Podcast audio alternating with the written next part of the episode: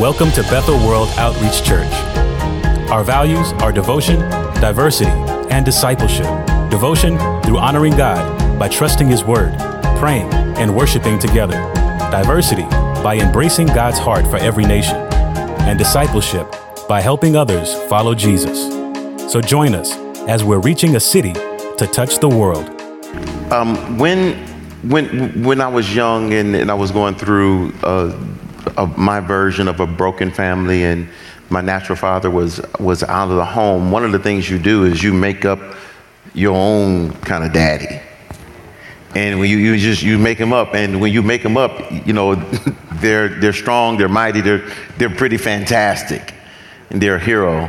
Soon you learn that you can't live in a fantasy land, and so you project that on someone, maybe a parent. You you you all know how it is when you're a child. You you turn your parents or your mentor or somebody of authority into a hero. And, and when you turn them into a hero, maybe, maybe they gave you something as simple as encouragement or advice or clothes or something, but they become a supernatural figure in your life. And they get bigger and bigger and bigger. And it, it's a really dangerous thing because at some point you're going to realize that they are human. right? And usually that's a pretty devastating day when the impossible thing you wanted them to do, they didn't make good on. Somehow the relationship takes the turn for the worst. Because the disappointment that you feel in thinking that there's somebody on earth that can kind of like solve all of your major problems and it really doesn't happen, it can actually become a breach or a separation in the relationship. The real reality is is when our heroes don't do what we want them to do, we get disappointed because we can't control who they are or how they speak up. Usually a conversation goes like that. You could have if you wanted to. If you just really wanted to, if you saw me, if you saw my pain, if you saw what I was going through, you could have done something. But you chose to do nothing. I'm reminded when I give this little illustration of my own son, James Lowe, uh, uh, Jr., a couple years ago, a few days after George Floyd's death, and the day of the riots in Nashville, sat me down and looked at me as his dad hero. And he looked at the crisis that was on the TV and everywhere. And he began to ask me questions like, What are you going to do? And then he would add things like, Because I've seen you do some great things. And this is like easy for you. In, in other words, he was saying, I need you to be my hero right now. And I've got an idea of what it looks like. And if me and you can get on the same page, we can get busy right away. The reality was, I did have something to say to the crisis that our nation was going through. It just wasn't hero language to him. And even though it was right language, it is almost as if he was appealing to my supernatural nature, but getting my secret identity. You know, he was getting Clark Kent and he wanted Superman. And I believe that the text that we're going to go through today walks us through that tension we have when we look at God and we look at Jesus of having figured out how he should be our hero, figured out how he should be walking through life and what he should be dealing with, but in reality, there seems to be small comprehension of what his true superpower is. I want to look at Matthew 21 as we continue in the second sermon series, understanding uh, who Jesus is. Just to provide you context, let me read it to you and then let me preach it to you.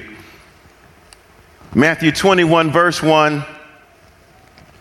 And he says, Now when they drew near to Jerusalem and came to Bethphage, the Mount of Olives, then Jesus sent the two disciples, saying to them, Go into the village in front of you, and immediately you will find a donkey tied and a colt with her. untie them and bring them to me. If anyone says to you, you should, uh, anyone says anything to you, you shall say, the Lord needs them, and he will send them at once. This took place to fulfill what was spoken of by the prophet, saying, Say to the daughters of Zion, Behold, your king is coming to you, humble and mounted on a donkey, a colt, the fold of a beast of burden.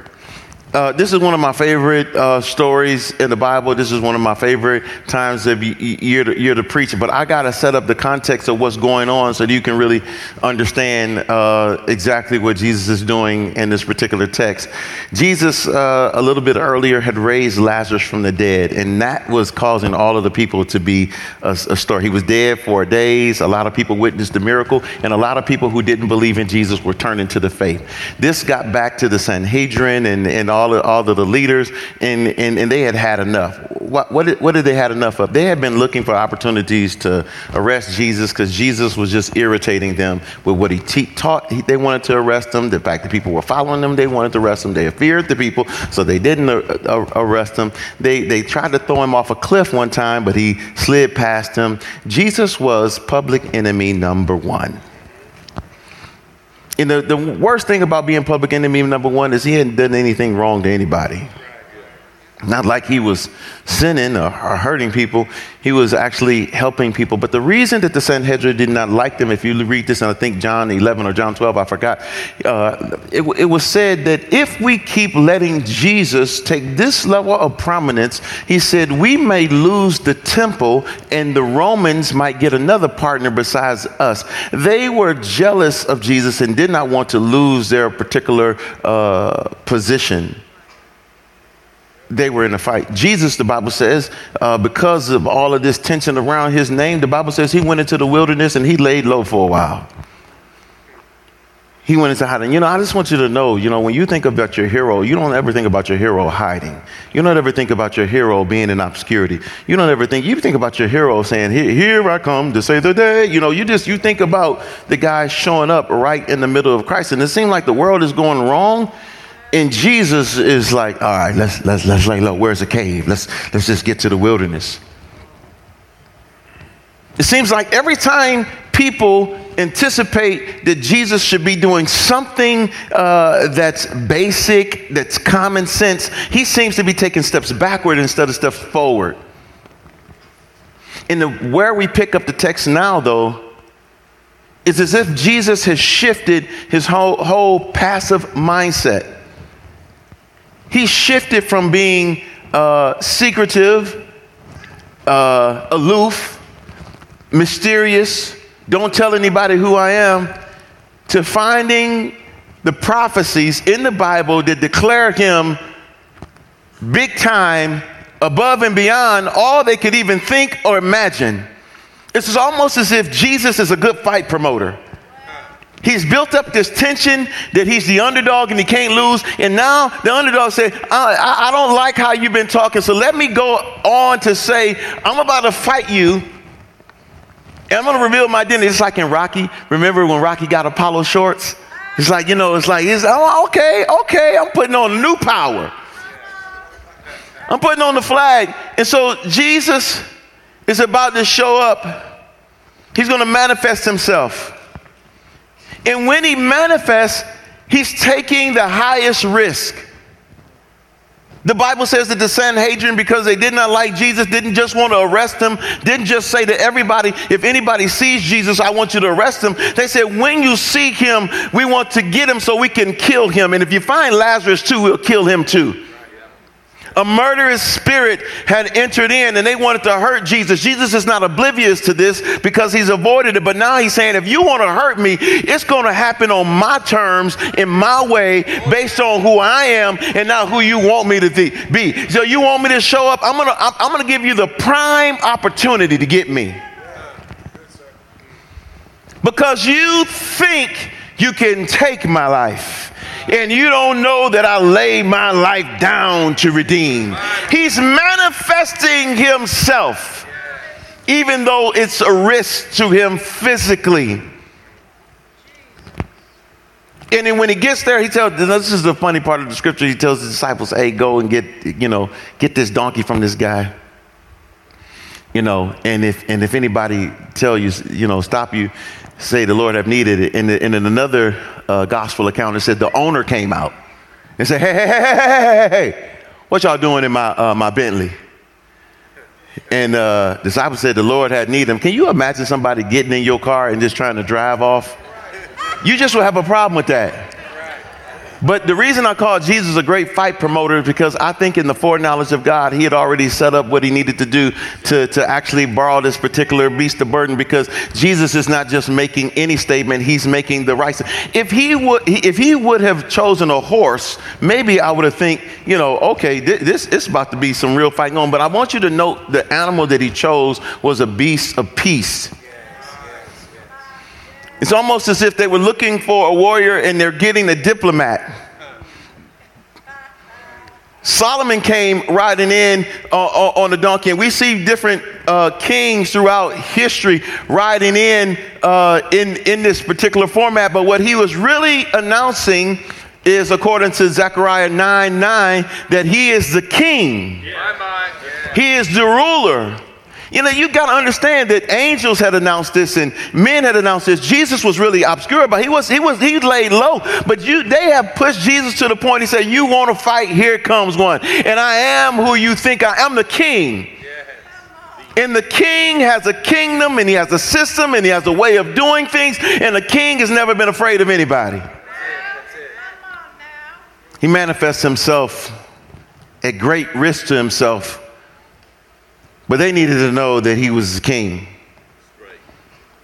When you pick it up in verse 6, I want, I want to show you some of the temperament of the people and what was really going on. He said in verse 6, the disciples uh, went and they did what Jesus had directed them to do. First of all, I, let, me, let me stop there. If two things happened so quickly. He said, the man who owned the donkey, he said, just tell him the Lord have need of him. And then the disciples did something that was maybe difficult or unsure for them to do. A king requires your obedience. A lot of people want a king, but they don't want to obey him. I want Jesus to show up and do some stuff. I, I, want him to rule some stuff. I want him to get some stuff in order. But usually he starts with finding out if you want to serve him. That's right. Do you want to do what Jesus wants you to do? Do you want to handle your business? Do you want, do you want to actually uh, uh, uh, go? Come on, my mind. Just a, that was a side note. They brought the donkey and, and the colt and they put on them their cloaks. And he sat on them. Can you imagine at this particular moment, the disciples I believe, are probably getting giddy because they know they've surrendered their life, their jobs, their way of being, and everything for this moment. And Jesus is getting, Jesus is about, to, this is the moment. His brother knew he needed to be in Jerusalem. The disciples always wanted him to go to Jerusalem. All the people feared him coming to Jerusalem. And this is the moment. You have to imagine the butterflies that are in the disciples' uh, body. Like, okay, this is it. This is Passover. Everybody's going to be there. The fight is happening. This is like getting ready for the Super Bowl in Christianity. This is it. This is the, this is the game. And they're like getting them ready. Can you imagine how they patting that donkey down? Yeah, throwing it. Yeah. And then a little bit of argument. Like Thomas, hey, let me use my coat. No, you wasn't first. I got my coat here. Then you next. Then Matthew. You you keep order. Come on now. You know, it, it, it was a situation. In them was not in their heart to see Jesus accomplish that which he was setting out to accomplish. In their heart was a level of manipulation. Their obedience was, was somehow tainted, if you would, would say this. I don't know what's in their heart, but I consider it a little bit tainted because they had motivations that were different than God's motivation, than Jesus' motivation. They were working not for him, they were working for them. I'll prove it because you might not believe me yet. He said most of the crowd spread their, their, their coats on the road and, and, and others cut branches and from the trees and they spread on the road. So it looks like everybody's doing this. Looks like everybody's interested in serving the Lord and obeying the Lord and doing whatever he wants. He's king. Look like everybody's interested in doing that. And the crowds, they went before him and, they followed him and they were, they were shouting, Hosanna to the son of David. Blessed is he who comes in the name of the Lord. Hosanna in the highest. And when he entered Jerusalem, the whole city was stirred up saying, who is this? Jesus is coming in and he's not coming into a crowd who want to know him as the king he really is as the hero he really is, as the superhero he really is, with the mission that he really has. They want to know if he's going to eradicate the evil that they see, not the evil in them. They want to know if he's going to deal with the Romans who are crucifying people on the road, dominating them, forcing their religion into a corner. Are you going to deal with them and show them that our nation has the best king? They wanted a political uprising This is this is this is this is people coming to say, why don't you take over? This is going all the way back to to to people who have conflict and they rage against the machine and they become rebels and they become revolutionaries. And this is what history says you're allowed to do, but Jesus is maybe being silent in this subject. Maybe it was the Judaizers, yeah, one Judaizer that was a, maybe they wanted, you know, Jesus to hand out some knives so they could go through the crowd and just knife people and cut Achilles and stuff like that. Then you had all of the people beginning to cry out, Hosanna! Hosanna! The scripture said they cried out and this cry, you have to understand, it's not just saying some stuff. I, I don't want to yell so loud in the church that you, but I, will give you an illustration. What they're, what, what they're saying is, they say, Hosanna! Hey, Hosanna! Hosanna means help. Help! Save! Now! Hosanna! You're the king. You my hero. I'm broken. I'm ignored. I'm enslaved. I'm oppressed. I need justice. Hosanna! Hosanna! Hosanna! Save us. I'll give you my coat. I'll give you all the honor you want, but I have conditions. You have to save me now. It's based on manipulation. It's a deal I want to make with you. I'll worship you if you save me from my situation, but you got to do it now. Jesus manifests himself as king. He gets to set all the rules. And the first thing that happens is a bunch of manipulation from the people closest to him to the people furthest away from him. And the scripture said there was a crowd following Jesus all the people he healed, all the people he taught. Zacchaeus was in that crowd. Mary, Martha was in that crowd. There were people in that crowd. There's another crowd coming this way. There was already in Jerusalem. The Bible says they were already looking for Jesus. They were already waiting for Jesus. And when the news came out, hundreds of thousands of people converging together saying, Yeah, this is the moment. The fight is on. Our hero is here. The Romans are going to see who our God has been throughout history. Hallelujah. He doesn't leave us in peril. He always rescues us. You know, when you call on the name of the Lord, he say, I can imagine the pride that comes up. But those who are oppressed to a certain degree are saying, but save us now. Let, let, let's get it on. Start the fight. Because he's punching me right now. He's whipping me right now. He's oppressing me right now. Does that sound familiar? Throughout this world, there are oppressed people groups. In Myanmar, they are oppressed. In the Ukraine, they are oppressed. There's, there's injustice in the United States, and everybody is crying out to the Lord, Where are you at? Save us now.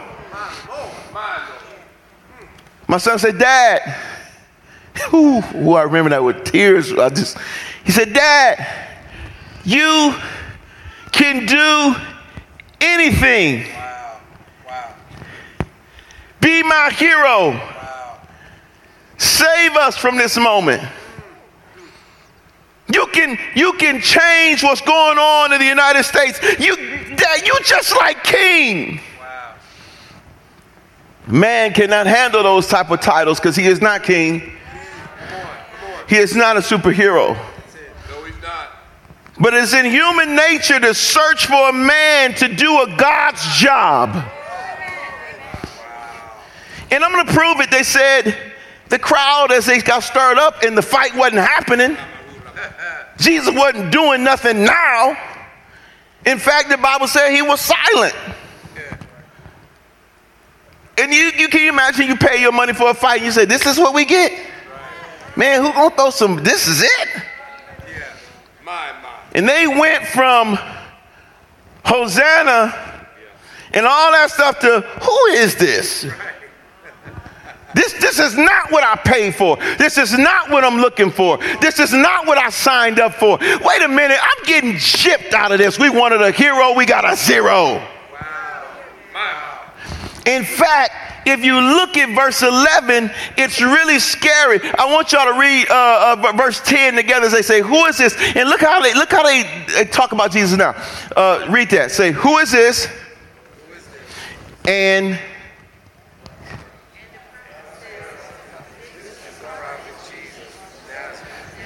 Man, they have dumbed him down to his earthly identity with, with an anointing. This is not the King of Kings and Lord of Lords. This is not the one who's bringing humility and grace and justice and salvation as the king. You just Jesus of Nazareth. Where Mary and Joseph? This boy done lost his mind. Who is this? He's making us feel like he's something, but Jesus, we know who you are. You from Nazareth, man. You from you not not you a Nat boy.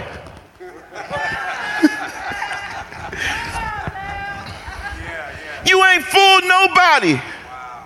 Because when people cannot manipulate you, they will turn on you. When people cannot control you, they will turn on you.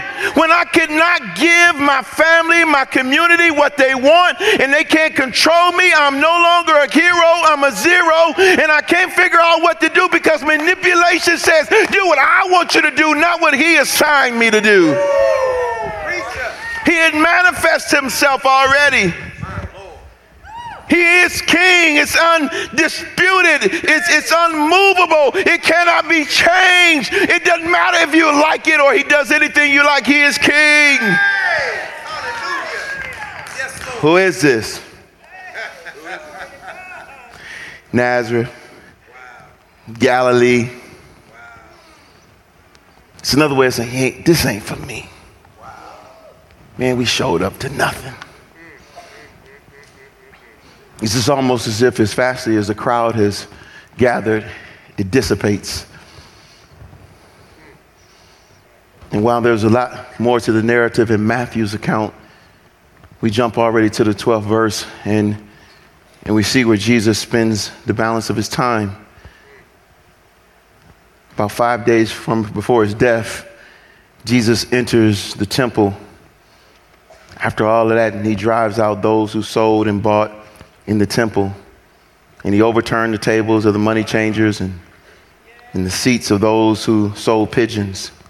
He said, It's written, My house should be called a house of prayer, but you've made it into a den of robbers. They, they wanted violence, they were provoking violence. But they didn't get an angry guy. They didn't get a guy who was passionate to overthrow the world system. And let me just give you a commercial break. Perhaps the God we still serve is not interested in overthrowing the world system. Now, Perhaps use your voting rights to vote for whoever you want.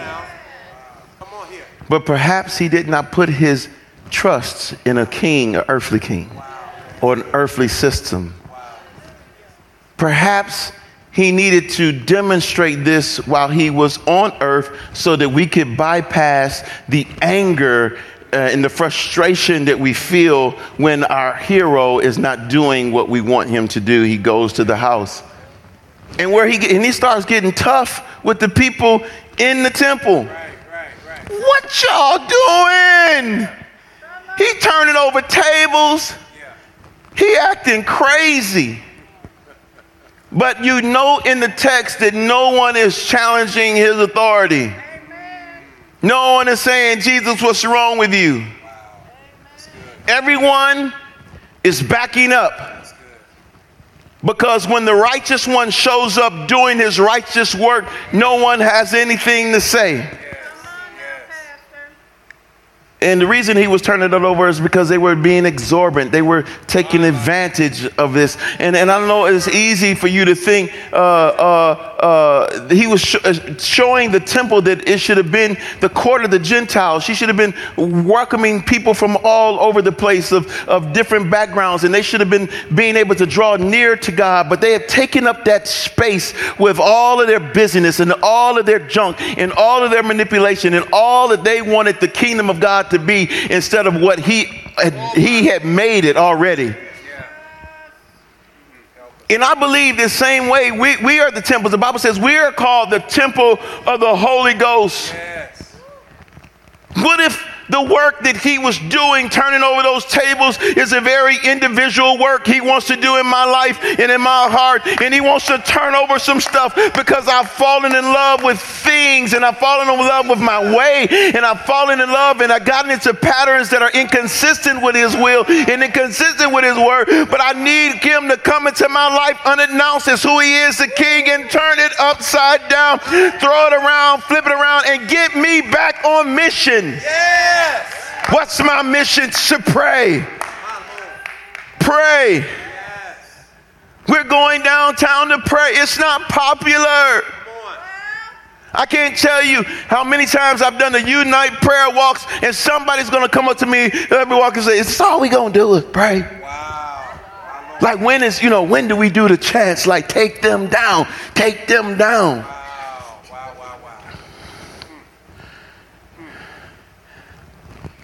Because we're just like them. We want something now. I want to manipulate him. Come on, Pastor, say that. I can only appeal to him. I can only plead with him. But I've got to say, like Jesus did uh, when he was in the garden going through the worst moment in his life, nevertheless, in my pain, not my will, but your will be done.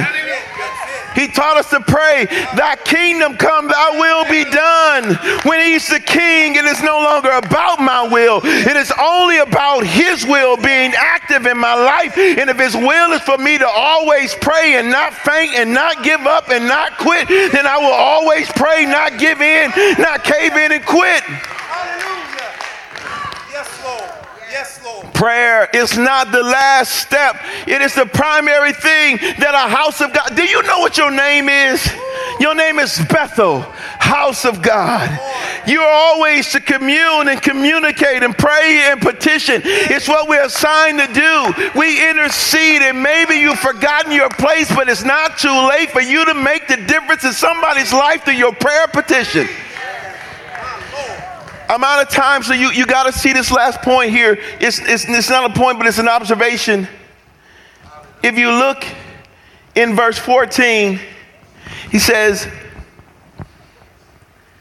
And the blind and the lame came to him in the temple and he healed them. I, I just, when they got it, when, when people get a glimpse of the right Jesus, right. he's still attractive. Yeah, ah, that's so he's still meeting needs. He's saying, if you're going to be on mission with me, then I'm going to turn your heart back to the work I do and the people I do it for. Hallelujah. He is saying, this is what we're here for. Oh, yes.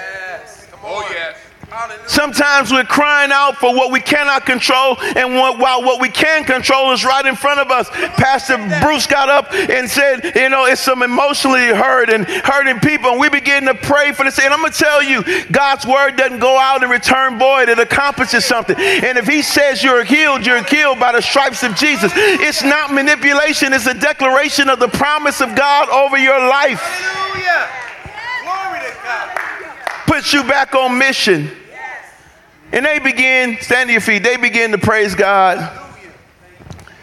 The scripture said they began to praise God, saying, Oh no, but the chief priests and the and the scribes saw this wonderful things that he did, and, and the children crying out in the temple, Hosanna to the Son of David.